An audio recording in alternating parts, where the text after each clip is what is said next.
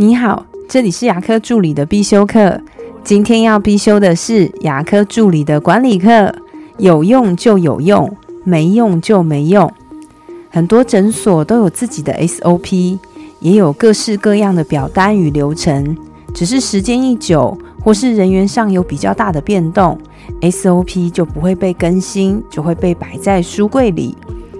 每间诊所都应该要有自己的 SOP 才行，而且要真正的去做它。别的诊所流程再好，那也是别人的，并不适合自己。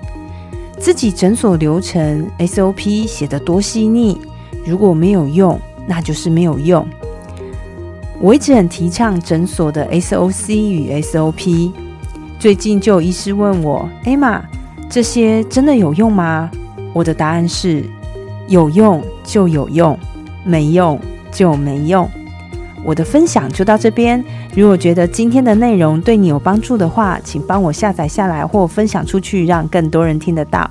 如果你对牙科管理、自费咨询或是助理培训有任何问题，欢迎留言给我，或者是在龙语牙体技术所的粉丝专业可以找到我。下次再见了，拜拜。